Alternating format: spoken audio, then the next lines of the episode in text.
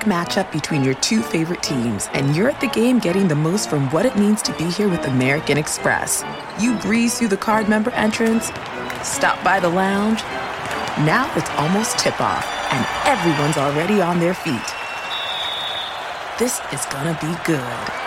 See how to elevate your live sports experience at americanexpress.com slash with Amex. Don't live life without it. Eligible American Express card required. Benefits vary by card and by venue. Terms apply. This episode is brought to you by Shopify. Whether you're selling a little or a lot, Shopify helps you do your thing, however you cha-ching. From the launch your online shop stage, all the way to the we just hit a million orders stage. No matter what stage you're in, Shopify's there to help you grow. Sign up for a $1 per month trial period at shopify.com slash special offer, all lowercase. That's shopify.com slash special offer.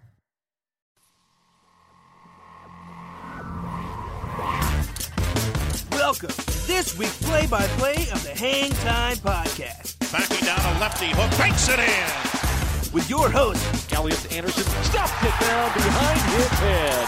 Sekou Smith. The tip in is good at the buzzer. Now it's time for the tip.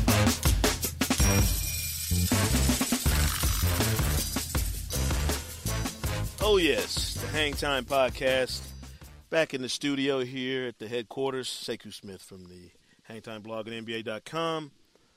Micah Hart, our super producer behind the glass, along with Clint Hawkins, our engineer, Tori, the intern, and our special guest co host, Skyping in live from New York, Lang Whitaker, the executive editor of Slam Magazine. Lang, what's happening, man? How are you, sir? I'm good. Uh, you you sound refreshed. I am, man. I Like, had like, uh, like what? like a new man. I mean, uh, you sound great.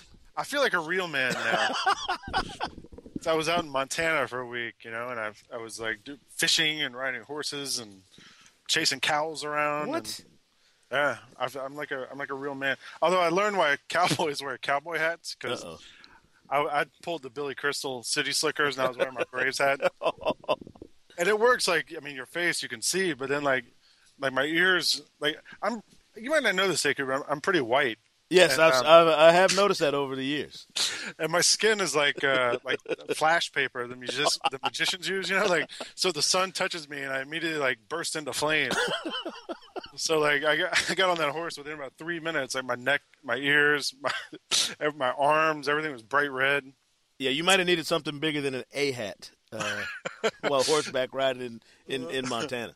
But I yeah, so I, I learned why cowboys wear cowboy hats. But I had a good time and got out of the office for a while and uh, went to Yellowstone National Park, which which is it's not just uh, an amazing park; it's our park as tax-paying citizens.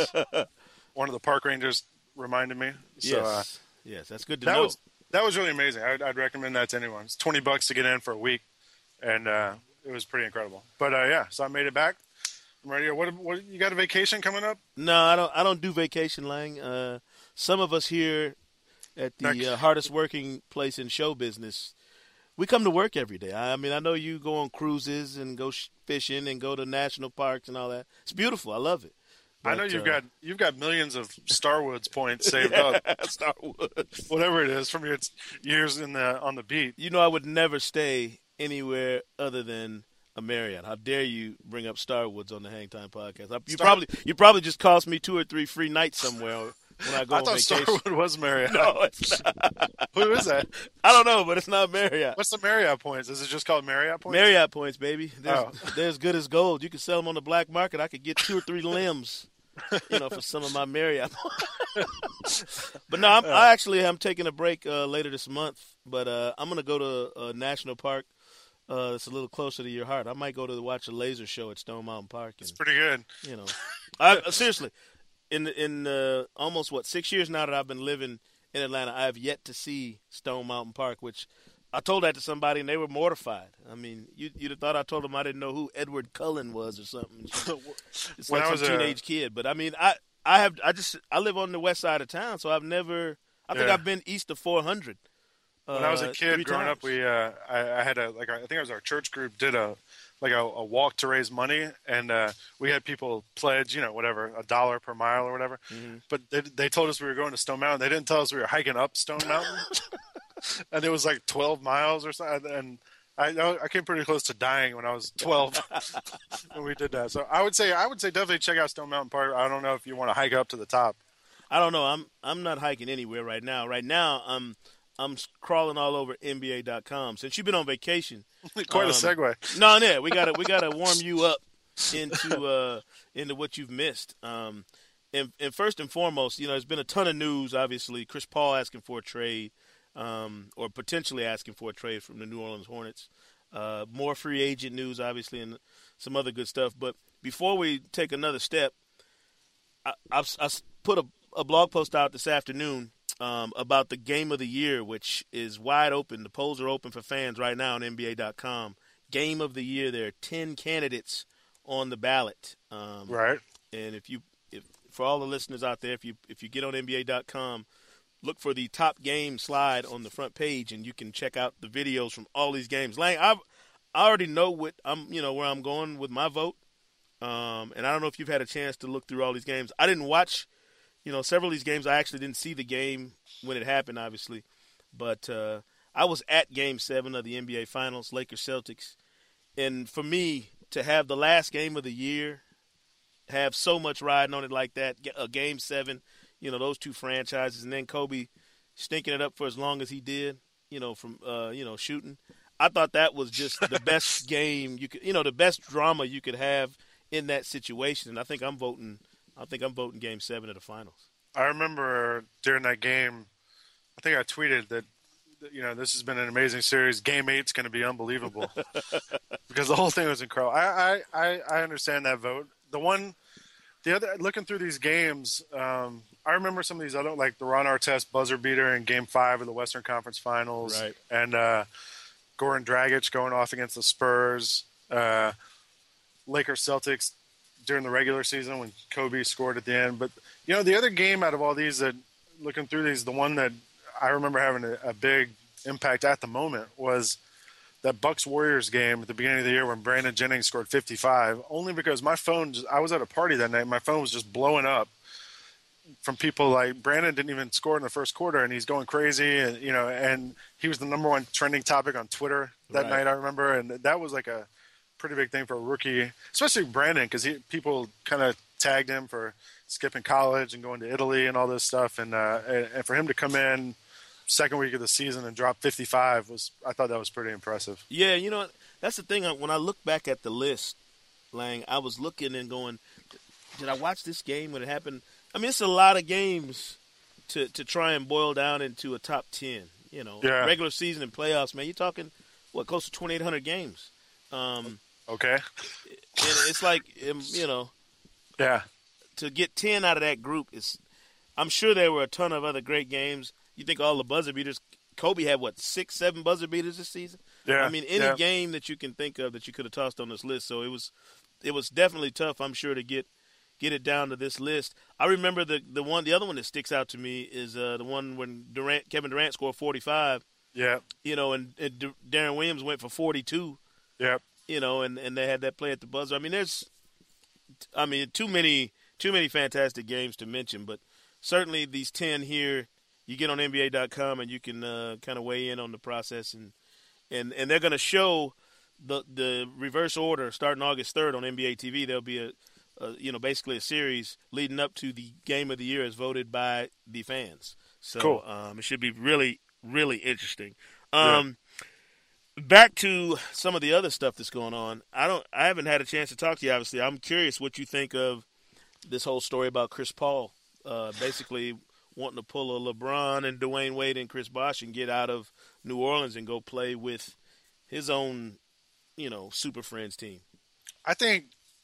Well, I mean, I, I don't know. I think today the story changed because Chris tweeted that uh, he had a great meeting and he's looking forward to winning and he hopes he stays in New Orleans his whole career. I don't know if that changes anything or not, but um, I I don't I don't.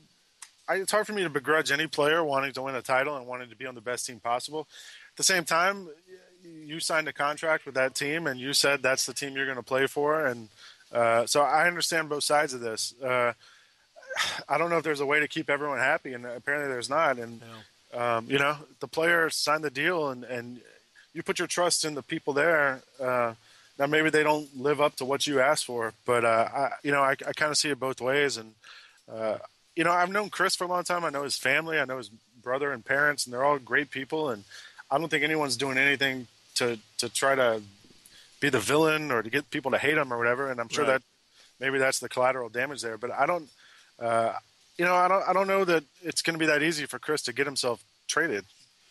yeah, I don't. I mean, I don't know. This this is a different dynamic, you know, from what you've seen going on this summer. These other guys were free agents, so they had the, the leeway to to make some things happen. The the weird part about the whole Chris Paul story to me is that we heard the same thing, basically, uh, what three weeks to a month ago, before Yeah. free agency really kicked off. There was this rumor, rumors floating around that he was going to want out, or that you know Chris Paul might be available, you know, and he kind of came out and quieted that down with a similar statement. I think he was in London at the time, Yeah, um, where he was kind of like, "Hey, you know, I'm I'm fine. I'm not, you know, I'm not interested in that, this, that, and the other." Of course, there are people like Micah Hart, uh, our super producer, who will not let it rest. I mean, he's he's got like 600 million different scenarios, you know, where his his favorite team can get their hands on Chris Paul. Um, so let me check. Let me tap the glass here and see if Micah wants to weigh in with his uh, nonsense. Well, well, I have two things. First of all, uh, I'm this the situation's interesting to me with Paul because I kind of feel like it's in New Orleans' best interest to trade him, and I've kind of felt like that for a while, just because Darren Collison. It's in really your well best year. I know interest for New Orleans to trade him, Michael. But he's good. Uh, and I think that you know you could get more in return for him than you could get for David West per se. If they are going to trade him, Lang, I'm curious to hear what you think about it. I really think the Hawks could probably put together the best package. I, I don't know. I know they won't, but I feel like they could. That ship has sailed, Lang. what what uh what what would you like to see the Hawks put together? Well, you know, just looking at the uh, the, the the trade thing on uh, on ESPN, you figure if they're going to trade Chris Paul, they got to want to get back you know an All Star caliber player and some expiring contracts. The Hawks could trade, for example, Josh Smith, you know, young player, certainly talented. Fans like to see him. His contracts, you know, it's big, but it's not unbearable. And then you could give him, you know, Jamal Crawford's in the last year of his deal. Mo Evans is in the last year of his deal. Maybe a young player like Teague or something. And you know, you could take back Chris Paul, maybe a Emeka Okafor, who I know they're probably looking to get rid of if they have to trade CP3. But I think you know the, the the killer thing in all this, and and we haven't mentioned until just this second is the Okafor contract, because if they're going to trade CP3, you're going to have to take Okafor also probably, and and that deal was he have four years left? You know, like that's a that's a big contract to have. Uh, you think it'd be worth it, though, to get Chris Paul? I mean, maybe. I mean, is Chris Paul going to be healthy for four years? Is Emeka going to uh, play the way he played the first couple of years? Uh, you know, I, I, I just don't know that. Uh, is it worth it to have Chris Paul and not have Josh Smith? Because that would be a heck of a combination, wouldn't it? Um, you know, there, there's a lot to figure out there, and I don't, I don't know. I mean, as a Hawks fan, would I like to see Chris Paul in the Hawks? Yes. Uh, would I like to see them give up a lot to get him? I'm not so sure about. Would you have liked to seen Chris Paul in the Hawks uniform in 2005? Is the question. Yeah, I think everybody would. But, but you know, like, I, and this has been my beef with that whole thing. And for years, Hawks fans have complained about that. And I understand that, but at the same time, like, you know, it is what it is. They didn't take Chris Paul, and and there's there's nothing we can do about it. You sure know? it is. We can complain about it forever if you Yeah. whether you're a Hawks fan or not. But but Chris Paul's on the Hornets. Like he's not going to be on the Hawks. He's not on the Hawks. He hasn't been on the Hawks since that trade. So, you know, you got this is what you have. Now go with what you have. And the Hawks have done a good job going with what they have. I think. Um, and I, I just think there's this tendency from fans, and I, I get it. I do it too. There's this tendency to want to just live in the past, and um, you know, I, I think you got to move on and, and look ahead and, and try to to build something new. Yeah, and for and for the record, um, Dell Demps, the Hornets GM, uh, after their meeting with Chris Paul today, said that this, you know, contrary to all the reports that came out, Chris Paul did not ask for a trade, and um, and as you mentioned, Chris Paul uh, put something out on his Twitter uh, account, uh, you know, basically saying that, you know, he's fired up and ready to to win in New Orleans. I, the problem with this stuff is, Lang, these things don't come out of nowhere. I mean, this stuff has to be born out of something, uh, you know. Yeah.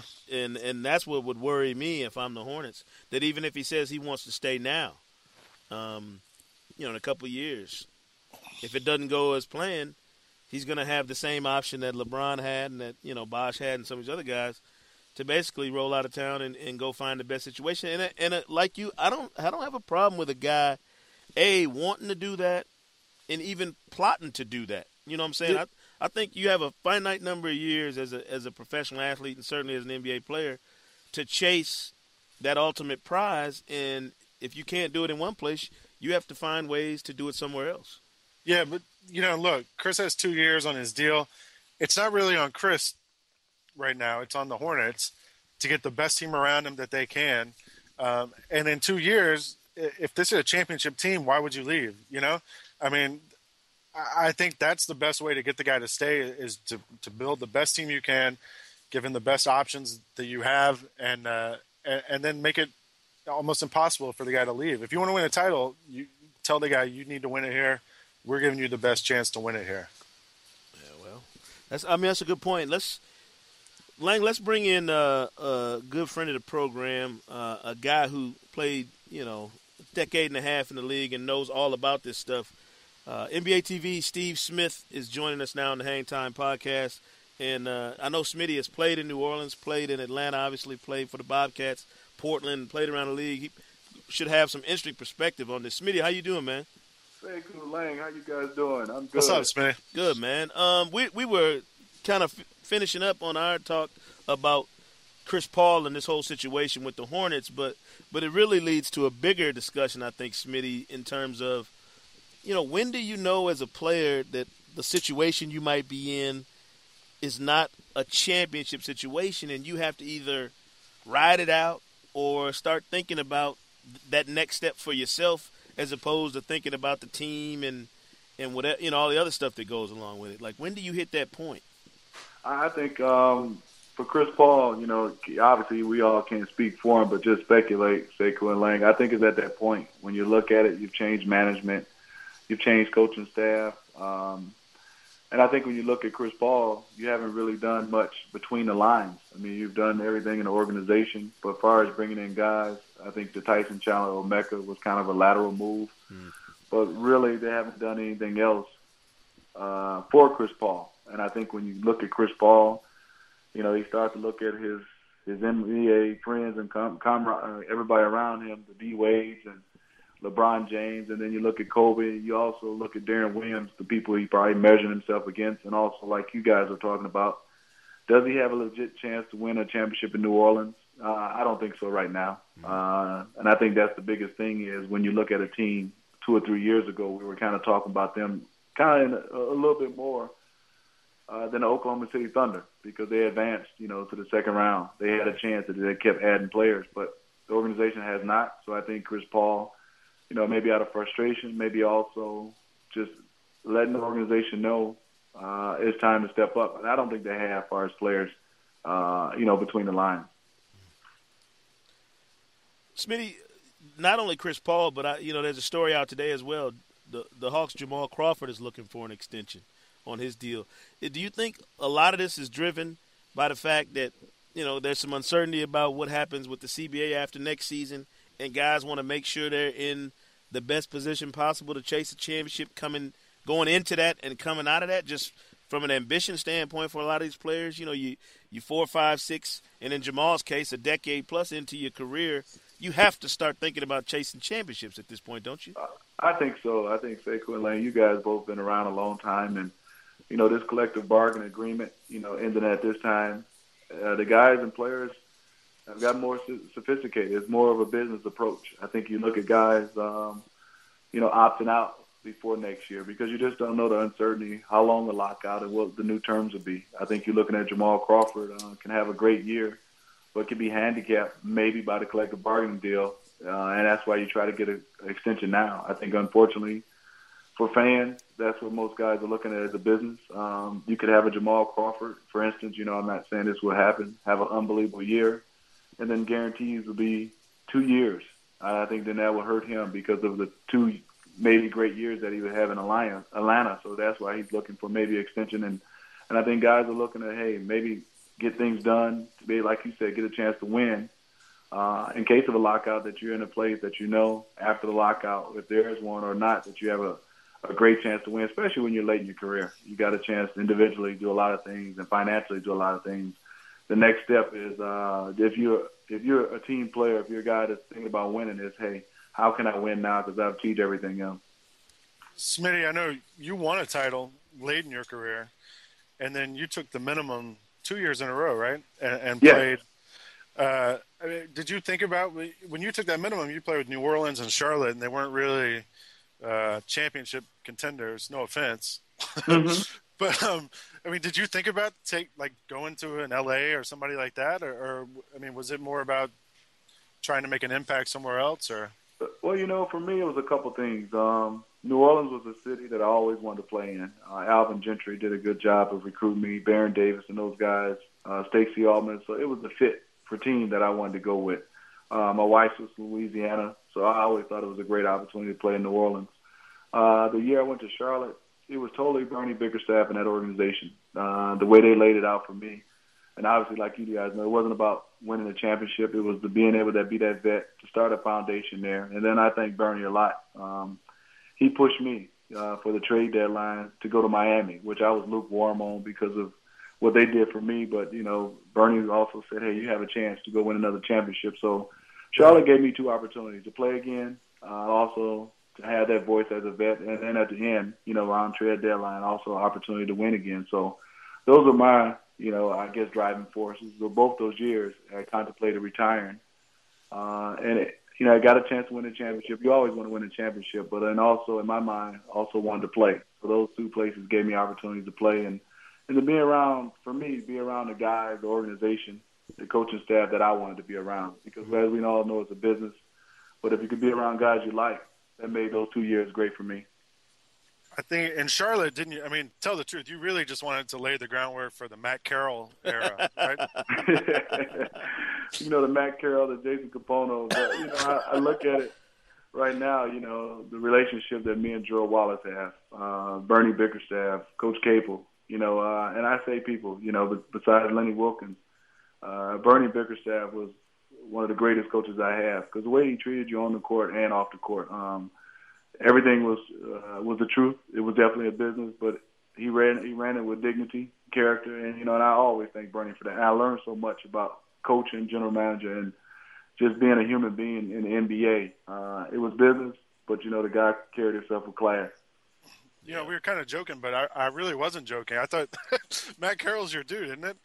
Matt Carroll is my dude. I, you know, I love Matt Carroll. He was he was kind of my my my root that I, he carried. You know, he helped me carry around my stuff, and also I helped him out. But you know, Matt Carroll, I'm a big fan of Matt Carroll, and I, he's back in Charlotte now. See, I know. Well, Smitty, let me ask you your thought process. You know, and and we're going hypothetical here, but say, you know, this was the second to the last or the last year that you played in the league, and the free agency situation was the way it was. Say you get a call from Miami saying, "Come down here and help us out with this situation." would that be as appealing to you you know as a veteran player already having won a championship as it seemed to be to a lot of the guys who signed on to go down there and play with LeBron and D Wade and Chris Bosh?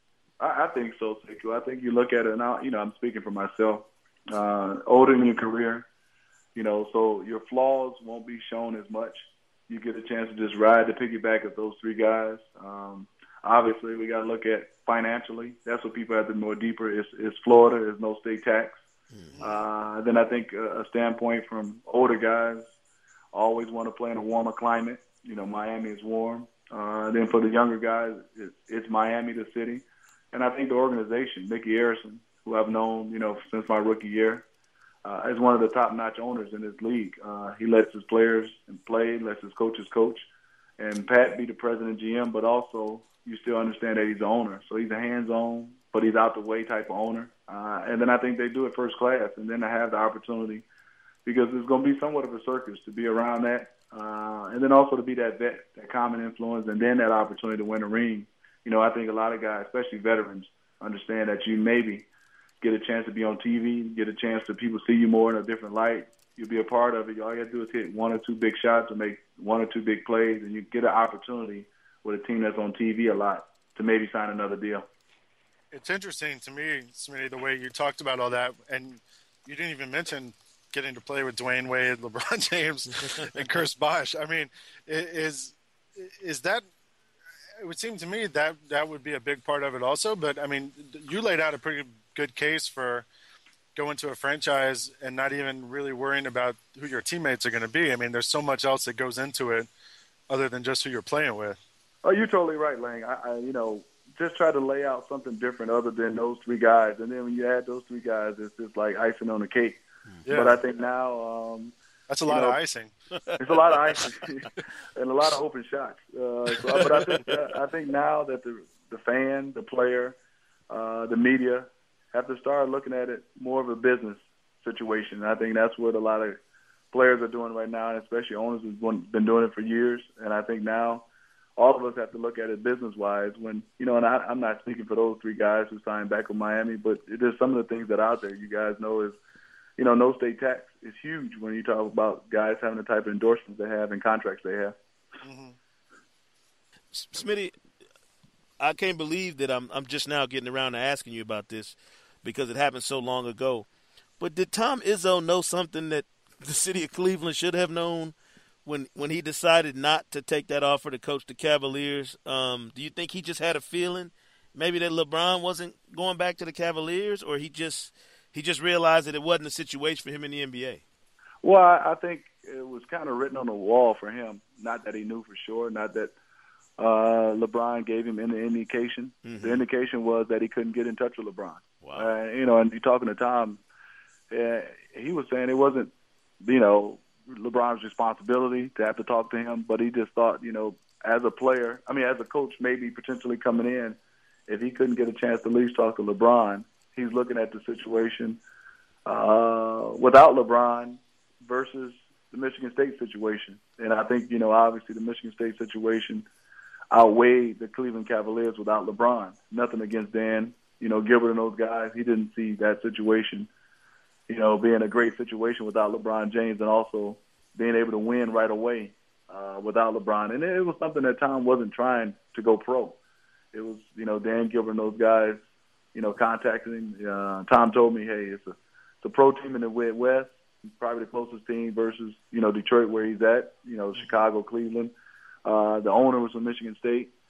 Uh, and the possibility of a team, inherit a team that's winning 60 plus with LeBron, that he had to least think about it. But at the end of the day, uh, just like uh, 99, 2000, uh, you know, Michigan State, the options way better for him. Uh, and I'm not saying he will go or won't go, but I think uh, he was happy just to be thought of as one of the coaches, uh, to be able a chance to to coach in the NBA. But at the end of the day, he said he wanted to be back in Michigan State to win another national championship. Uh, that's that's not music to my ears. I would have been glad to see him go at any point yeah, we know. We know you've been uh, a Wolverine fan. Uh, your day is coming. You know, long time from now, but it's coming.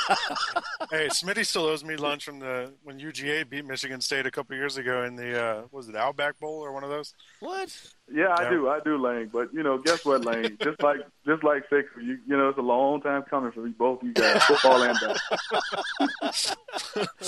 well, listen, man one last thing, Smitty. I, I don't want to let you off without asking you. There's been some, you know, discussions obviously about Shaquille O'Neal, uh, you know, and the Hawks, uh, and obviously some other teams still interested in Shaquille O'Neal. But any any idea what kind of impact a Shaq signing would have not only on the Hawks on the floor, but uh, in the city of Atlanta, and just what kind of buzz you think that would create around town? Well, you know, Sekou, I'm all for it. I think when you look at Shaquille, he's been around forever uh, you easily add five, six thousand more fans mm-hmm. coming tonight. I think then on the court, you got a guy that's still, I think, in the top seven or eight centers in this league.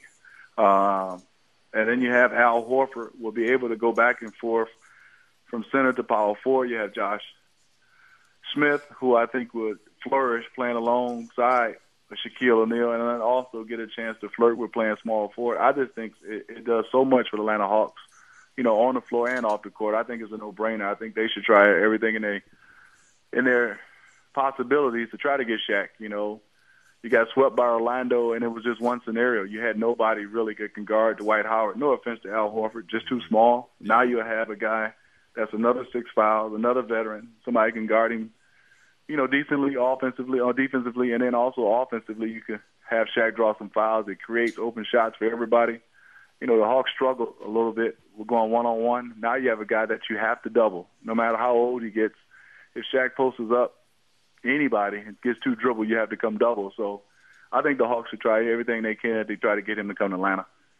Yeah, I, I mean, I, I know Lang so would like it. Yeah, I know Lang would like well, it too. I mean, I th- it's funny because you you see people like the summer, oh, Shaq's over, and I mean, the guy was the starting center on a team that won 60 games, and he averaged 12 and seven. I mean, it's not, you know, it's not averaging four and two. I mean, those are numbers, and I think they'll translate. Um, and granted, that was playing with LeBron, but it, I mean, playing with Joe Johnson, Josh Smith, and Al Horford, I think would uh, give Shaq a couple of openings too out there on the court. I think you know, like just like you said, Lang and Sekou, as you know as well. Let's add 12 and seven to the Atlanta Hawks. You know, that's the spot they've been desperately needing. You know, Al gives you everything you got, but then there's no backup really for Al. Now you have a guy, whether you start him or not, you have 12 and seven, and the presence of Shaquille O'Neal off the court, uh, bringing to the Hawks. I just think at the number Shaq would, you know, price he would get it. I think uh, the Hawks it's a no-brainer for them to try to go get him. And then it would also give Arthur Triche something to do. So. well, we listen, Smitty, and I know you've been swamped basically since the finals. You know, with uh, summer league and then USA basketball going on as well. Playing um, golf, you know, doing all that Spartan stuff you like to do uh, in and around the state of Michigan in the summer. Uh, so I, we appreciate you taking a little time out of your busy schedule, man, to join us here on the podcast. Absolutely, and always appreciate your time. Well, you Thanks. know, it's, it's, for you guys, Sekou and Lang. You know, two of my favorite guys. There's no problem. Some other guys, I, I probably wouldn't call back. All right. Well, we'll talk to you tomorrow. Thanks, Smitty, man. We'll talk to you soon. Thanks, Smitty. All right. See you guys. All right now. See, Lang, I, am I'm, I'm glad I'm not the only person beating this Shaquille O'Neal drum around uh, the city of Atlanta here. And I, again, you you brought up a great point. All these people who say Shaq is washed up, I like I, I blogged about it two or three times in the last you know week and a half, two weeks. All these people saying, well, Shaq is washed up, this and the other. He averaged 12 and seven last year. It's not like he was, you know, he was dragging on the court. You know, he wasn't pulling a True. you know, the Adonal Foyle. No offense, I don't want to get Adonal Foyle upset with me, but it's not. It's not like he was just mailing it in. Yeah, but I, you know, I, I'm sure part of that is probably because he was playing with LeBron. I mean, you know, a lot of guys, your, your numbers go up when you're playing with LeBron. Like Smitty was like, you get open shots, you know. But uh, I, I agree. I, I don't think Shaq's done. I think he's got something left. I mean, and the more good players you surround him with, the more of a chance you give him to, to put up points and numbers. And I mean, and in practice, just teaching tricks and tips and little things like that. I mean, I think that would uh, be invaluable also. So I, I am kind of surprised. I mean, I don't I don't know how much money he's asking for, and maybe that's been the sticking point with all these teams. But uh, I'm I don't think he's done, and I think uh, there's a couple teams that could definitely use him.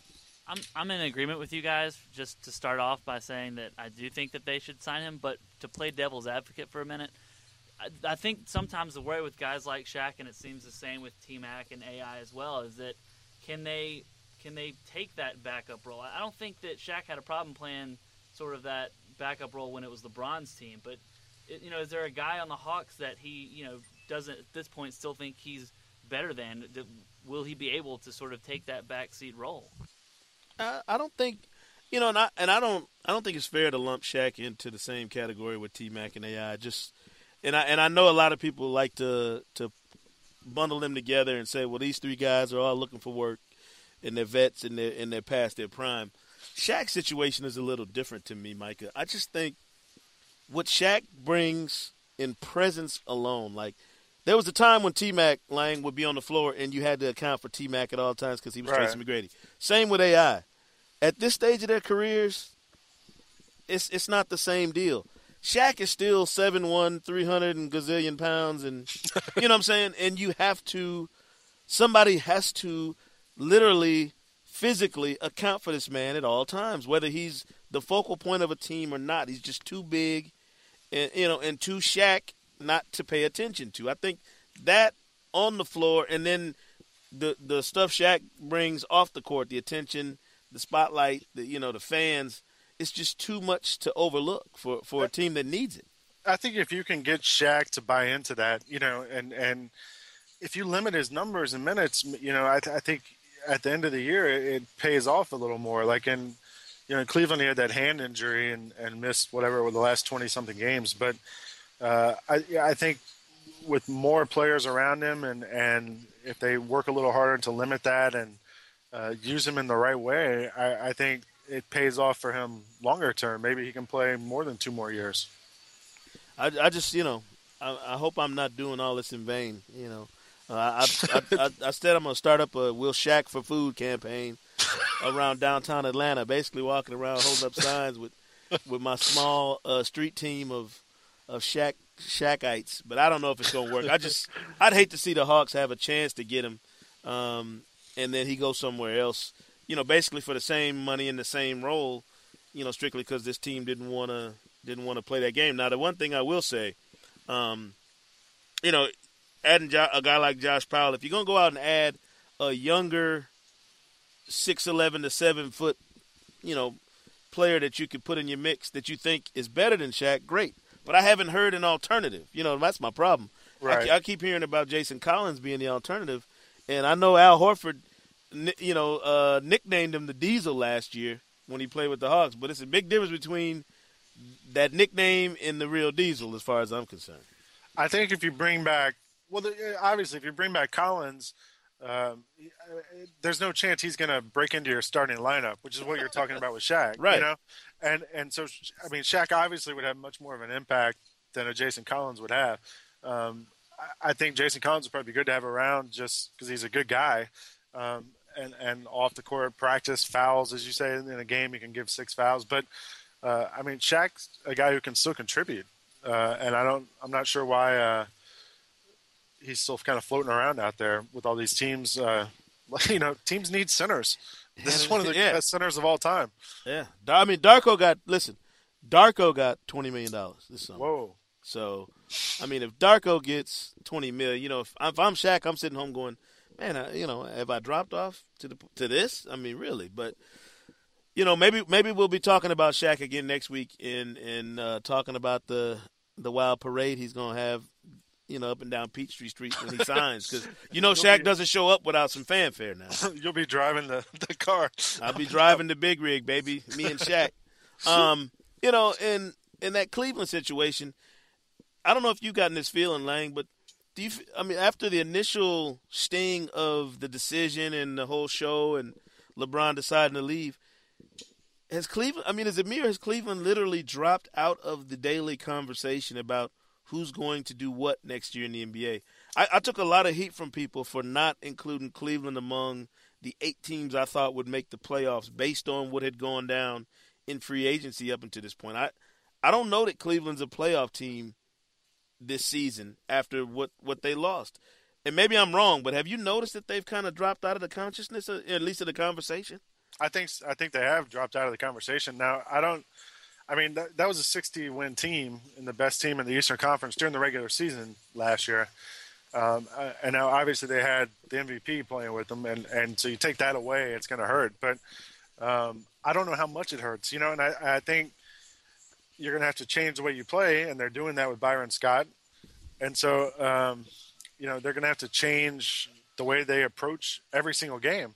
Uh, they've got a lot of good players, you know. I mean, Mo Williams was an All Star, and maybe that's because he was playing with LeBron. But you got Mo Williams, Antawn Jamison, um, uh, Anderson Varejao. I mean, Varejao, JJ Hickson. Hickson, I uh, just it, my problem with it, Lang, and, may, and you know, and, and uh, don't y'all tell me I'm wrong because I've had plenty of people from Cleveland telling me already. I don't need anybody else to tell me, but I just felt like they had such a LeBron centric operation up there. Like few teams in the league to me have basically everything they do tied into this one guy. right? Um, you know, Miami has that sort of situation. LA, you know, or had that sort of situation. LA is a little different. I thought, I think you know when you know when the Lakers play without Kobe, sometimes they still have a semblance or a framework of how they play where they can survive a little bit longer Yeah. than some of these other teams. It's just LeBron basically was the show for the Cavaliers. Like I forget the number at the end of the season of games they lost when they were basically holding him out and holding some of those other guys out and you got you know, and I made a joke about it at the time. I think I sent out something on Twitter like, "This is what the Cavaliers look like," you know, in 2010 and 11. If LeBron doesn't stay home. You know, they were they were competitive and spunky and this little you know scrappy bunch. They were getting in, they were getting their teeth kicked in a lot of times. Yeah. Um, and it's all situational. But I, I don't know who's the catalyst for that team if you know without LeBron James. I mean, I think Washington last year with Gilbert out, they kind of had Jamison as the the guy and didn't really work out so well. uh, and I think that's gonna have it's gonna have to be like a Jamison Mo Williams combo. Uh, I you know the other reason we don't we're, no one's talking about what they're gonna do or whatever is because money wise, they're they're full up. I mean they they've got fifty million I think next year committed salary wise, and so they can't go out and sign anyone. And when LeBron left, and I, that was part of I think what caused Dan Gilbert to write that wonderful web post uh, when LeBron left was that he was, you know, it, it, took so long and the whole thing dragged out, and then all of a sudden with LeBron gone, they were kind of handcuffed. Uh, so they're going to have to do something, and and I, I, it's not going to be free agent wise. They're going to have to make some trades or make some moves, and you know maybe they try to hit the reboot button. Um, but Dan Gilbert said they're going to win a title before Miami will. So, well, Dan, Dan Gilbert said a lot of things in that letter that, prob- that probably shouldn't be taken as seriously as, as that statement. So I, I, you know, I don't know. I we, we're going to have a, another guest on here shortly on the podcast who um, who can kind of give us some some reaction and some context for what life will be like in Cleveland without LeBron James. We're going to talk to Branson Wright, uh, who was the the beat writer for the Cavaliers. Um, BL, which is before LeBron. Um, and I remember going up there to when it was Gund Arena, and, uh-huh. in a bit of a ghost town. So we let's let's uh let's see if we can't scratch up Branson Wright and see if he'll uh you know give us a little uh, of his wisdom. You know, so we got Branson Wright on the line with us now, Lang. Um, you know, long time uh, sports writer all over the country, but you know, spent a good part of the last probably I guess decade or so in Cleveland was the beat writer on the Cavaliers beat for the Plain Dealer before they got LeBron James and then after they got LeBron James still at the Plain Dealer uh, Branson few people have the perspective you have of that franchise pre and post LeBron um, are you are you more stunned that he left or with the way he left uh, with the decision and the show he did on ESPN? Well, I'm not stunned he left because about four years ago, when all three of these guys, talking about Bosh, Wade, and LeBron, signed a short-term deal, I started to thinking that you know what, I think these guys have something up their sleeve. Now, at that time, I wrote that they were all going to, going to go to New York, which of course didn't happen. Right. right. But the fact that they all got together, it, it didn't surprise me what did surprise me, and it surprised everybody else, is the the decision, the, the show, and and I know LeBron is is about marketing, as he's about about winning and, and trying to be the best basketball player he can be, but he's also about about marketing. So the fact that he did that and the way it was handled, I, I was surprised. I didn't watch it. I told everybody I wasn't going to watch it, and I didn't. and I didn't. But what hurts a lot of Cleveland fans here more than anything is not that he just you know that he's going to Miami. It's the way that it was, as they figure, it was a slap in the face. He gets on national TV and he says he's not keeping his talent in the flats of Cleveland. the flats in South Beach. I, have been to both many times. I'm I'm sitting here trying to. Eh, I'm going with South Beach. Yeah, okay. but I mean, Branson. Well, I, I was curious, Branson. What's it like? I mean, you talk about the the franchise and people not being happy with the way this all went down. How has it been since quote unquote the decision? Like, it, it, was it kind of anger and now what's next, or is it still anger, or what's the reaction there in Cleveland? Oh, oh it's still anger, and, and if you go on the internet or check out different blogs, or even just Google LeBron James's name, and I think that the jokes on LeBron has has increased since, yeah. since this so-called decision. You know, and I got my fingers up in quote marks too. Yeah. and and that's increased, and if if I go to a barbecue anywhere in town, the first thing everyone wants to talk about is, well, what do you think about LeBron leaving? And oh, and I, I don't think it was he showed a lot of class on the way he did that, and and they're angry with him. You know, they they've said other things that I'm not going to repeat. Thank you. talking talking to you guys, but but but people here in Cleveland are angry. They they really feel that they got dissed. But as I always remind them, you know, this is the if he would have decided to stay in Cleveland, you guys would have loved him. You know, whatever faults that you're bringing up about him now, you knew about these so-called faults before, but you were like, well, okay, he plays for us, so you know, we're we're not going to bring anything up. So, Yeah. fans are fickle, and and it's really coming out now. I mean, since, since he's not here anymore, it's uh, I I wouldn't be surprised somebody dress up like LeBron on Halloween here in Cleveland next time it comes up, but but maybe not because something could happen to that guy. something could happen to him. Wow. he dressed up like LeBron James. Branson, I mean, just from a, a, a comparison perspective, what would this be like anywhere else? I mean, can you can you fathom the impact of another guy? Because and and y'all correct me if I'm wrong, but I just I always felt like LeBron's connection to the Cavaliers went deeper than just the pro team in that town. They got the hometown kid. I mean, like there. If you think about the city of Cleveland, there haven't been a zillion, or, or even Northeast Ohio, there haven't been a zillion big time NBA players that have come out of that place. You know, so I mean, he was not only arguably the the best high school player to ever come from from there. I mean, he was arguably the best player ever to to come through there. Period. So, so, so why you got to rub it in that nobody likes to come? And we never had any stars. I mean, I mean, you're right. I mean, you have to go back to Jim Brown Right, as far as somebody being a, a superstar and and, and, a, and a great player. You know, you know, and, and that's the shame of it. it. It's the fact that he he's from here. Although LeBron continuously talked about being from Akron, he, Right. only Not people that said that he was from northeastern Ohio are from here were people from Cleveland. So he never really claimed Cleveland except when he wore that uniform. But just like the Bernie Kosar thing, Bernie Kosar was a part of this community, and, and everybody embraced him. And, and no matter how bad at times, or when Bernie had a bad game, you know, people still loved Bernie Kosar because he was from here. So the only thing I could come close to comparing it to is if, say, for instance, Archie Griffin go back in time with Ohio State and then say, he goes, you know what? After he won his first Heisman, I'm going to transfer to Michigan. That would have been that would have been sweet. And, I'd have loved it. and, and, and, and the way people are acting in Cleveland, that, that's how they would act it in Columbus because Archie was from there. He he is Ohio State, and and people felt that LeBron was the Cleveland Cavaliers. He he's Cleveland, and the fact that he left, that you know, not only are people upset, but really, really disappointed that this all went down.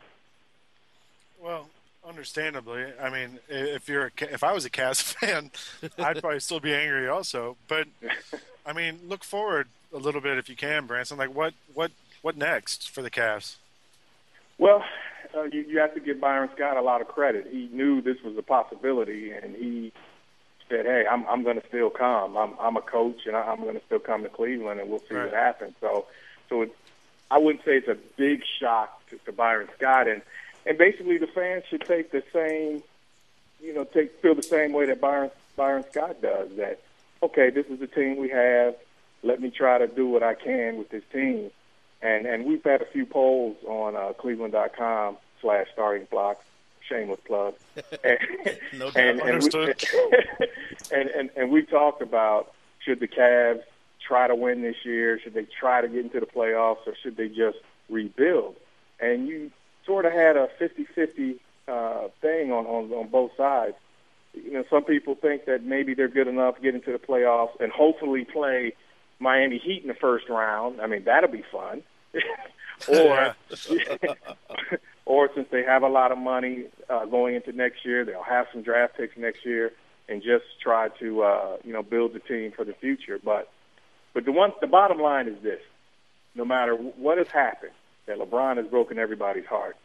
Cleveland is a football town, and I'm telling you, when training camp starts next week, everybody's going to forget all about this. it's going to be all about the Browns. What are they going to do? And if they somehow can start a two or three game winning streak to start the season, it'll be LeBron who. Yeah. well, I mean, Branson, how long does the emotional hangover last for Cavaliers fans? Like, even if they move on from it and, you know, Miami's doing whatever, how long? I mean, can LeBron ever come back in any way, shape, or form to that to that area and not be seen as the villain? Like, you know, I mean, is there ever a a uh, a time when he can come back there and not be seen as the ultimate, you know, deserter? Let's see, Sekou. What we got about twenty years before we retire? twenty five years. We won't see 30 Years, Thirty years. Wow. Uh, uh, one thing about Cleveland fans that they don't forget, and we know about Art Modell yeah. breaking the hearts of fans here, and they still don't forget it. Uh, still don't forget it. So uh, it's going to take some years. It, it's going to take not only some years, but now, I wouldn't imagine LeBron would try to do some charity work here in Cleveland. They they probably wouldn't accept it. Tell him to get out of here. so, so it, it's just going to take some time, and, and and time time heals everything. Has he been back? Do you know, Branson? Has he been back to Ohio since all that? I would imagine he oh, had yeah. to have, right? Oh yeah, yeah, yeah. He's been he's been to Akron, and and and that's the thing about Akron. That that's his that's his hometown, and people in Akron are disappointed. I don't think they're as angry as they are in Cleveland. Right. But, but for the most part, he'll always be accepted back back at Akron, and, and he'll continue to do the things that he's been doing as far as the charity work and things like that. Well, Branson, you you covered that beat, you know, the Cavaliers beat before LeBron, before it became basically a global beat that everybody was paying attention to, and you had the hordes, you know, descended upon Cleveland to cover this guy. What is that? The good, old, the good old days. Yeah. Old days. what is that dynamic like now in terms of? I mean, you saw it go from from ground zero to the peak of LeBron's, you know, uh, power, so to speak. You know, going to the finals and and all that to back down now to this situation where you're trying to figure out how to handle it. I mean, what what kind of dynamic do you think that's going to be for yourself and the other people in in the area that have to cover that team? Well, let me tell you, before LeBron, it was a, a reporter's dream. And, and this is why. And then one thing about reporters, we want people to be accessible. Right. And and before LeBron, they didn't put flat screen TVs and a masseuse and a refrigerator and a cook in the training room. I thought LeBron. you were going to say in the press room. So, so, so there was no reason why for these guys to come out of that training room, mm-hmm. except for maybe they'll give you the last few minutes before the locker room would close. Before then, those guys would be in there. They they have a conversation with you, and you don't and say, "Cool, you know that you don't have to always have your pad and pen and recorder in somebody's face to get information, right. and and you got a chance to develop relationships, and that that was the the good thing. Now, from a fan perspective, these guys were winning like 20 and 30 games, so they they weren't real happy about that. So so that's the two different dynamics with that. But but in moving moving ahead, I think I think you'll have a uh, more a friendlier uh, or more accessible team now since LeBron's not around, and you won't have all the the the, the media representatives from the Cavs as far as having somebody with him at all times and and and tape recorders everywhere and being real careful, if you will, on, on what he says and monitoring everything. I think it'll be a lot more open. I think, uh, and, and that'll be to their benefit, but to be a lot more open with the media and, and a lot more relaxed than they were before. Was it kind of like, I mean, like you remember Jordan and the Jordanaires? Was it kind? I mean, the other guys was it were they able like Mo Williams, Varejao, those guys to kind of create a connection with with Cleveland and with the fans in Ohio? Well, I don't. I think it was sort of unfair to them because yeah. you know one of the criticisms I had every time the Cavs win, it was because of LeBron. Every time the Cavs lost, he didn't have any help. Right. So, so, so those guys couldn't win, no matter no matter what. So, yeah. I, I think in a lot of ways um, they'll see a difference. And I'm not going to say that they're they're going to be happy LeBron is gone, but but at least now, uh, when they do win some games, you know, people will recognize that there were other guys here. I mean, they were here all along, but now people will, will notice that these guys are, are pretty good too, and and they have value in the team just like LeBron did. Yeah. Well, be right. Uh, we appreciate you coming on. I can't let you get off though be, without at least checking. What do you What do you think we'll see first? Floyd Mayweather and, and Manny Pacquiao fight, or the Cavaliers make the playoffs? what, what happened? I mean, Eric, listen, Lang, he's got Grand Rapids roots. Lang, don't let him fool you. He might be an Ohio guy, but he has blood ties to the to Grand Rapids, Michigan. Well, as a boxing fan, I would love to see Mayweather and Pacquiao get it on first. But man, yeah, that's what I'm going to go with. I'll, I'll go with that. Wow. I'll go with that. You, you'll All see right. those two guys hook it up first. So hopefully they'll do it soon. yeah, hopefully for the fans of Cleveland, they'll get it done Well, hopefully for for Branson's sake too. oh yeah, oh yeah. yeah, we don't want to get we don't want to get the starting blocks mobbed with all with all of this anger either. So No, no, not at all. They're out there now. no doubt, no doubt. Well, listen, Branson Wright of the Plain Dealer in Cleveland and the starting blocks. We want to make sure we give, give you much love because y'all did a fantastic job throughout the entire uh, affair with LeBron. I mean, it's some some great stuff uh, on that Plain Dealer website, and uh, we appreciate you coming on with us. Be right. Okay, and just because LeBron is gone doesn't mean you guys, you know, you can still call me. still call me. We ain't losing your number, man. Thanks, Not gonna happen. Thanks, be right. All right, guys. All right, thanks. man. Lang, before we wrap the show up, we got to get to our new weekly staple here at the Hang Time Podcast, our Skype call of the week. All right. Callers from all over the globe, man. We we're trying to make this thing international now. We not we don't just want to talk to, you know, the six other Hawks fans out there. We want to Worldwide. Talk to, yeah, we want to go worldwide. So uh, we are gonna uh, see if our, our our big shot super producer there, Micah Hart, can can work some of his magic and uh, get us a Skype caller here. I can probably get my dad to call in. Listen, I was thinking about the same thing, but my dad would call in and probably give us the business about Yeah. something we said on previous Mine podcasts. But uh, here we go. Let's see what we got, Lang. We got What's up, guys? Daniel. Hello? How Daniel. you doing? What's up? How are I'm you, man? chilling. Where are you calling from, Daniel? Croatia. Croatia. That's what, What I'm time talking is about. what time is it there, Daniel? Uh, midnight. Hey, man. You? Listen, Yeah, you. We hope you're not. Uh, we want to hope you're not upsetting the whole house listening to the Hang Time Nah. podcast now. Nah, nah, nah. Well, listen, man. What's your question, Daniel? Uh, I got a question. Who is the best team in the West Conference at this moment? Besides LA, Se- second, second best team. Second Yeah. best. Yeah, besides the Lakers. Hmm, that's a good question.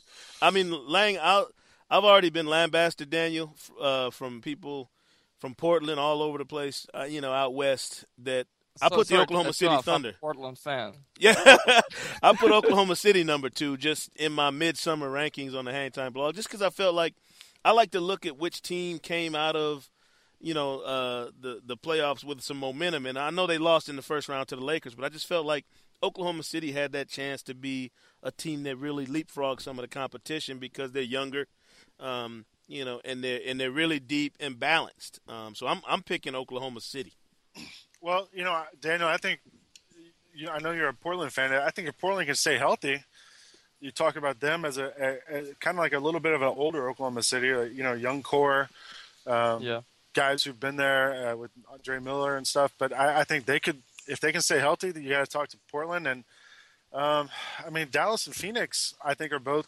Uh, they they finished two and three last year, but uh, Phoenix, I think adding Josh Childress is going to help them. And and But do you think Phoenix will have? Uh, they they're gonna miss points in the paint? yeah, Amar'e's- probably, probably. But uh, you know, the thing with Phoenix is that that system they play. I mean, it's kind of crazy. Amar'e's a great player, but they just kind of plug in guys left and right, and these guys they add come in like Jared Dudley and exactly. Channing Frye. They come And they in. basically have now Turkoglu to. He can he can play play forward, point No forward. question. And he can create in the half court if they get stuck at the end of a game, you know, and I, I think that helps a lot too. So I think Phoenix and I, I think Dallas is still right there. I, you know, they, they- it's kind of like that they can't bottle the lightning at the end of the year every, anytime, but Yeah. I think maybe this year, maybe this is the year they do it. Daniel, what if uh, Karl, let me tell what you, if Daniel. Karl m- comes back? What if who? George Karl comes back. Oh, he's coming Yeah. back. He's coming back. I mean, yeah, that's a good point too. Yeah, Denver's always back. there too. So I'm gonna Uh, tell yeah. you guys, my other my other uh, really dark horse team, and it's a lot like Portland, Daniel, based on the injuries and and how healthy guys are in their return is if what if Yao Ming comes back in Houston True. and, and is playing Yeah. at a high level? To me, that's Yeah. I, I kind of listed Portland and Houston together because a lot of what they do this season will depend on how healthy their bigs are. Yep. Um, I think if agree. Przybilla and Greg Oden come back and come, you know, and play inspired basketball and really play like you know what we everybody thinks they're capable of, those are the two teams that could really make a, a giant leap up the up the standings if if everything falls into place for them. People people sleep on Houston a lot. Yeah, I mean People Kevin sleep on- Martin and, and Yao playing healthy could be, and Aaron Brooks. Daniel, how'd you get to be a uh, Portland fan? That's what I'm saying. I was- I- exactly. Uh, my favorite player ever is Dražen Petrovic, Ah, okay. and his first NBA, wa- his first NBA was in Portland, Right. this club, and uh, since then Drexler time, Terry Porter time, Jailblazers, and uh, all that stuff. Yeah, So you you a true fan then? You've been with them through all of it. yeah, from the '91, yeah. That's, that's 91. awesome. Could you watch the games back then, or no? Yeah, actually, I can. Actually, I can. I have a one site. I I usually I Oh, no. watch uh, from NBA.com. That's right. Yeah, Thank you. Thanks for the plug. but back in '91, when they had Petro, like were, But- were games but it's harder. TV? But it's harder to watch Portland, but it got, because uh, West Coast time is too late for me. It's like Mm. six time in the morning, so I watch a lot of East Coast games. So you, but you do get to stay up for the podcast, so we appreciate That's sweet. That's sweet. Yeah. Listen, Daniel, we appreciate you, man. Uh, I wish we had some cool uh, promotional something. I'm gonna talk to Micah. We got to figure out what we're gonna start handing out to the to our Skype callers of the week. Maybe we'll take some cash out of Micah's pocket and send it to Croatia. that. Sekou will send you, Sekou will send you an Any, autograph any postcard. chance? When's coming back? I don't know. We listen. He big timed us. We gotta we gotta figure out if this dude is actually gonna return a phone call. We we can't get him to even meet us for coffee. So we'll see, man. Maybe you ought to send him a, send him a, a message on uh, Twitter or try and call him on Yeah. Skype and see if he answers. Yeah, I'm gonna try. All right. Thanks, Daniel, man, and, and enjoy now. Well, Cool. I'm, Lang, like I said, global, baby. We- we are global. Croatia. Daniel, was cool. I, I love that, man, because what are the chances that a dude in Croatia at midnight is going, hmm, let me let me holler at the cats on the Hang Time podcast. see what they talk about." I love Whatever- this. I was gonna say, whatever the chances were, we just hit them. I know. I love this, man. Listen, uh, as always, the, the best fun you can have talking basketball and, and plenty of other things on the Hang Time podcast here. Lang Whitaker, uh, my special guest co-host. I'm I'm trying to figure out how we keep you around here without you, you know, sending us one of your bills. Um, uh, you know, I know you charge top dollar Keep changing the headquarters every week. for your services, but we appreciate you. Uh, Have fun at football practice. Listen, man, I, I wasn't going to get into that, but Coach Newt Smithney is on his way to uh, the first practice of the season, baby. The Smyrna Spartans, the man with the whistle is on his way. I hope those kids aren't sitting around thinking, "Hey, he ain't gonna show up. It's it's quarter to six. He ain't gonna make it." He's on Sekou his way. Sekou Smithka. That's right. Sekou Smithelacek. So, uh, but listen, Lang Whitaker, special co-host here on the Hang Time podcast. Micah Hart, our super producer. Clintonius Hawkins, the man on all the controls, and Tori Carmen. We like to call her TTI. Tori, the intern, in the studio as well. Folks, we'll be back next week. Lang, don't don't uh, block our calls. We'll be trying to find you again this time next week, man, and see if we can do it again. Yes, sir. All right. The Hang Time Podcast, folks. NBA.com. Check it out.